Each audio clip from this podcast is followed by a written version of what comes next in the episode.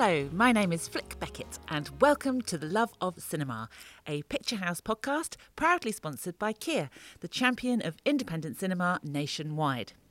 On today's programme, we talk with the father, Oscar winning writer and director Florian Zeller, about his new film, The Son, starring Hugh Jackman, which is out in picture houses right now.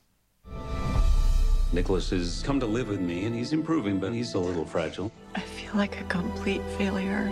If I'm like this, it's your fault. What have I done? What's, what's my fault? Haven't I always done everything for you? I have the right to reinvent my life. It is my life. Everything okay at home? Yeah. Everything's fine.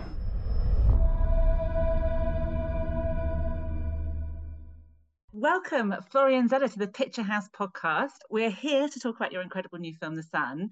And as with The Father, who many people will know you for, The Son was originally a stage play. Do you find adapting from stage to screen a natural progression, or is it quite a, a new way and a new perspective to look at your work? No, it's a new way. Uh, Mm. there is no somehow no continuity. It's a new, it's another journey. But it's I would say that every time it's a different journey because I guess every story requires something specific. But it's true that when you start thinking about adapting a play into a script, a film script, the first ideas you have or the first advices you get is always to write new scenes outdoor, if possible, to make it feel more cinematic. Maybe it's true or it makes sense, but for the father, for example, this is exactly what I tried not to do because I, I, I shot the whole film in an apartment uh, without being afraid of betraying, you know, the theatrical uh, background or origin. And it's because it was coherent with the narrative or the way I wanted to tell the story, meaning that what I was trying to do is to put the audience in a specific position as if you were in the main character's brain and to experience a slice of dementia and uh, and to be in a labyrinth. So if I had written an outside uh, outdoor scene, uh, more classical in terms of cinematic language, it would have broken the the concept of this immersive and subjective experience that I was trying to create.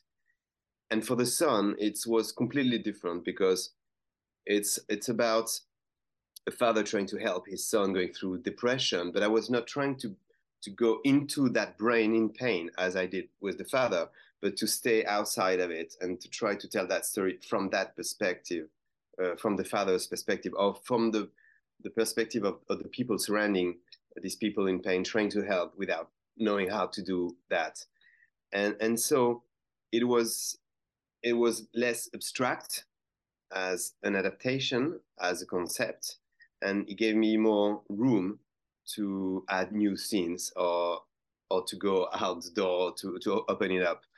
And and for example, there's scenes that were completely not in the play that became additional scenes for the sake of the script, such as the scene that uh, has been written for uh, Anthony Hopkins between Anthony Hopkins and Hugh Jackman, uh, between the father and the grandfather. It's something that was really that appear in the process of adapting the play to a script. How interesting! Because um, I, I was trying to sort of work out what cinematically you'd added or taken away, and that didn't occur to me at all. That that scene, because I haven't seen the play, so it wouldn't have occurred Yeah. to me that that wouldn't have been in I the play. I understand why, because it's uh, somehow it became the core of the film, or it became like a pivotal scene. It's a scene where you see Peter, Hugh Jackman. He was the father so far. He was trying to deal with the with his son and his uh, depression, and suddenly he's visiting his own father, and we see some, something about himself that, in a way, is the explanation of his whole arc as a character. Because it's it's called the son but as i said it's told from the father's perspective. But at some point at this point uh, through that scene with anthony hopkins we understand that he is also a son and he's also a son in pain and trying to be a better father than the one he had and and that's probably why he doesn't know how to deal with the present because he's completely taken by his own past and it's uh, it's it was it was about trying to to explore this you know generational trauma and what you pass on to the next generation or not and and uh, and all the keys of that character are in that scene. It's true. For example, there is a bit at the end of the film. There is like a, a difficult scene where he's in front of a dilemma between his own son begging him to send him out of the hospital to to home, and the doctor saying he should stay, and and he takes the decision to to take him home at that moment because he does he didn't want to be the father who the abandoning father the one he had as a father. So we understand that you know it's all about you know where you come from. And we are all like that somehow you know trying to do better than our own parents and trying to we are we are sons and daughters forever uh, and trying to deal with what we received. It, yes, it, I, I, the idea of inherited trauma really resonated with me, especially following the Anthony Hopkins scene. And also, but I, I loved how unjudgmental your camera is because one could have looked at Anthony Hopkins as a monster, and to some degree, he is in that sort of archetypal, you know, I hate my dad kind of way. But when you when the, the film unfolds and you see what happens, who is the better father? who has taught the better lessons? You know, I mean, it would it would appear obvious in one respect, but then the calamity or the outcome may not say as much. I mean, it was really interesting. Um, I was reading in the Guardian. Peter Jackson was said that he felt the film was about the middle-aged generation's fear and incomprehension of the young. And I really pondered that, and I thought, actually, I wonder if it's of each other so the young are just as afraid and and mystified by the middle-aged and yeah. and then going on to Anthony Hopkins' character, who's just as mystified by his son. If, am I making any sense here, Florian? no, that that's that's that's true. And also, I try to portray three generations of men, and you have the Anthony Hopkins generation saying, you know, get over it, and be in a way be brutal to yourself but don't you know lose time to explore too much your thought your soul and on the other hand you have the teenager who is more able to articulate what he feels uh, what he thinks but still he doesn't know how to be heard and how to deal with his own life and in the middle you have this man uh, somehow he's trying to listen to who he is. You know, he made the decision to leave his first wife and to build a new life closer to who he think he is. But still, he feels that he has to be this kind of father, this kind of man, and he's supposed to resolve situation to fix things. And when it doesn't work, he becomes uh, frustrated and almost violent. You know, so he's still it's it's a lot of story about someone who doesn't know how to navigate between his role as father and as son in the in the same time.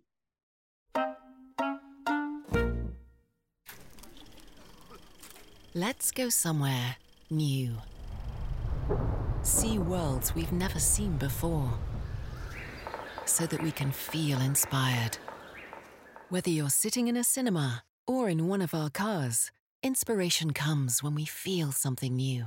That's why our electrified range is designed to take you on inspiring journeys. Kia, proud supporter of independent cinema. Kia, movement that inspires. I mean, Hugh is absolutely mesmerizing, and you're constantly scrutinizing his face for clues that he might understand his son or and because he, he's not a he's not a bad person or you know we don't judge him as any kind of um, bad father or anything. He's very very normal in many respects you know and i just wonder with with um, hugh jackman what he, he was just so great. What what did he bring to the role? Why did you cast him? Oh he, he brought so much to the role but i would say he in the first place he brought who he is as a man, not only as an actor. As you said, you know, this is something I felt when I met him. He's so such a special human being. It sounds like it's like a, a cliche sentence, but it it means something very special about what you can feel when you see him. He is someone so uh, generous, so open, so kind.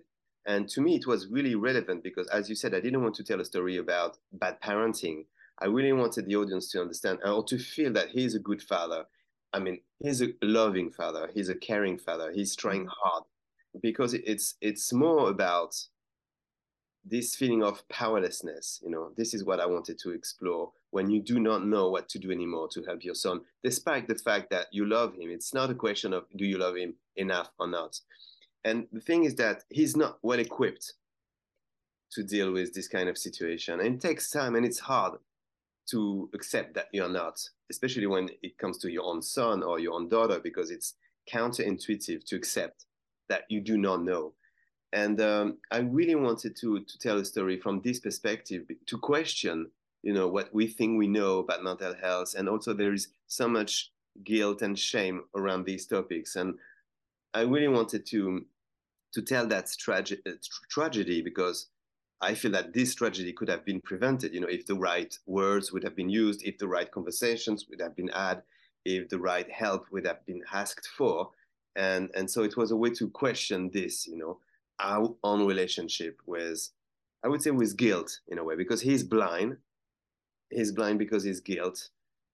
And that's because, you know, the way I tried to, to tell that story was to never try to explain the pain, why this boy feels the way he feels, and not to try to resolve anything, you know. And somehow it's it's being far from what you are expected to do as a screenwriter, you know, to resolve things, to make you understand where it comes from, what it is about, the pain. But the reason why I tried not to do that is because I thought it was more honest to do it that way.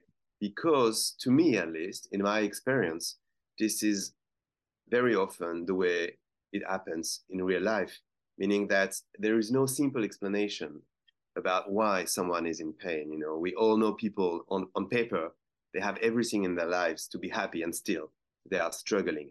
And there is something like a mystery. It's like a black hole.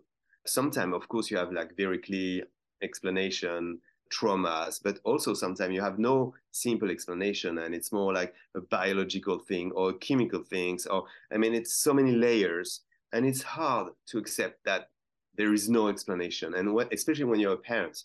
And this is where you start to think, is it my fault? What did I do wrong?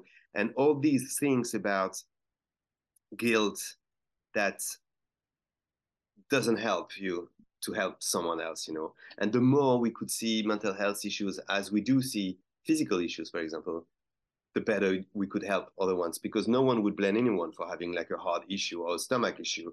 And this is no one's fault in a way.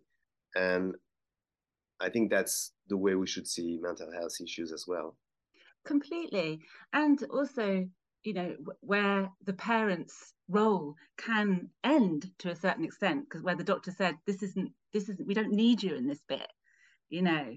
And as par- as a parent, that's you know, you would accept that if they were operating on their child's hearts, they would leave the surgeon to go and, and exactly and get on with it, you know. Yeah. But with the mental health issue, I, I just thought you handled the parents so beautifully, and especially Laura Dern as well. Her, her neediness was so subtle and so beautifully portrayed by Laura Dern. I, she's one of my favorite actresses. Yeah, me and, um, yeah, But, you know, and thank uh, you for what you said because your example about surgery is really, really relevant. You know, mm, no one would feel uh, like he, he he should know. You know, uh, you accept not to be well equipped and you trust other people. But when it comes to this place, the soul, I would say, it's uh, again. It takes time to accept that this is it's okay not to know and sometimes this time you don't have that time you know this is when tragedies happen and uh, so that's why i wanted to create this very intense and, and painful scene with the parents at the hospital to to explore this paradox and and to remember that it's not easy because we feel like oh we know how to deal with mental health issues you know we are talking about mental health all the time but i do feel that we are not comfortable at all about it and we we want to mention it without facing it and we want to shy away as soon as possible just to say oh we are talking about mental health issue or it's mental health day as if it was enough and Yeah. and what i try to do is to almost to dare facing that without trying to make it seducing without trying to resolve anything about it, to to watch it as it is to me, like a black hole, very disturbing, creating frustration and uh, and and and despair, and to try to to go into that journey without somehow cheating, meaning making making it cinematic in a in an artificial way. Completely, and I, I, I think with um with the parents as well, you know, in a way, it was more interesting, you know, watching them and having and how terrifyingly naive they were. That was that was almost the horror of the film rather than Nicholas's tragedy, if you know what I mean. Yeah, yeah. Again, it's really about them. You know, yeah, yeah. it's really about them. If it was about trying to explore depression, I think it would have been another film.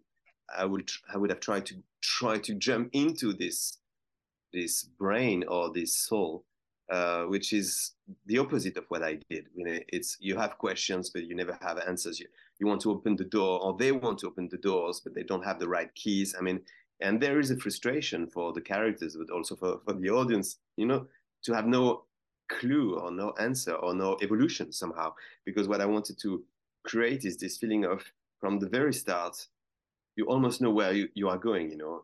And and it's like a very straightforward line a very linear way to go from one point to another which is to me the definition of tragedy you know?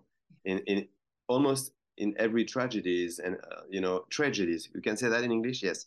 Uh, or greek tragedies you know? From the very beginning you're told you know where it's going to end up. And and you can see that all the characters fighting against their fate but it's pointless because it's going to happen anyhow. And uh, that's really because I think tragedies is preventable in that case that I wanted to, to create that feeling in the audience of no, it's it's unbearable that there is no way to to make things move in a different direction. But I think um, with the tra- with the great tragedies, the learning is all there, isn't it? It's for you to see the hubris and the um, neediness and the um, flawed humanity that created the tragedy, which I, I really do applaud in this film. You know, knowing so many parents like me whose children are struggling with anorexia or self harming or whatever, you know, the amount of people that you talk to and you know what's going on and you say, How are you? And they go, oh, Fine. To yeah. have a film like this where we are opening the dialogue on this Pandora's box, I think is, is so important yeah and also in my experience when you're going through difficult moments and you always feel that you're alone you know that you're the only one to be in this in this situation. And i think this is what art can provide you know to make you remember that we are all in the same boat you know which is humanity. We have the same fears and the same challenges and that's okay. Um, and i think there is a consolation here you know to be part of something bigger than yourselves that's what I try to do. Also, because when we did the play on stage, you know, I, I really felt that after every performance, you know, the audience was sharing a lot their own experiences about mental health issues. Either it was about their difficulties or their children's difficulties, or and and I felt that if it was not, if it were not after the play, maybe they wouldn't have mentioned that. You know, it's it because there are there is too much shame and so the film to me was about this, about opening a conversation and um, yeah, trying to face what we want to shy away. And this brings me on to my last question, which is why we have to see this film in a cinema because of that communal shared experience. Would you agree with that in a, in a, in a different way to the theatre in a way? Yeah, I mean, personally, I love more than anything going in a theater room because you know this experience when at the beginning of the film there is people in the room you do not know them you know they are strangers. And after two hours you know you shared a journey emotions and they are a bit less strangers than they were just before. And it's again it's experiencing humanity you know ex- experiencing being part of something bigger than yourself. And this is what art uh, gives us you know and in this specific case, I would say that what was important to me is to work with uh, Hans Zimmer, who did the, the score. And it's, um, I mean, it's it's really in a theater that you can appreciate uh, and enjoy the the meeting between uh, a film and its score. You know, it's there is a magic about you know creating music for film and trying to find the right musical world. And I'm I'm very happy with what we did with uh, Hans Zimmer, and I think that's uh, another reason to go in a theater. Definitely. Florian, it's been such a pleasure to speak with you today. Thank you so much for talking to the Picturehouse podcast. Thank you so much, Felicity.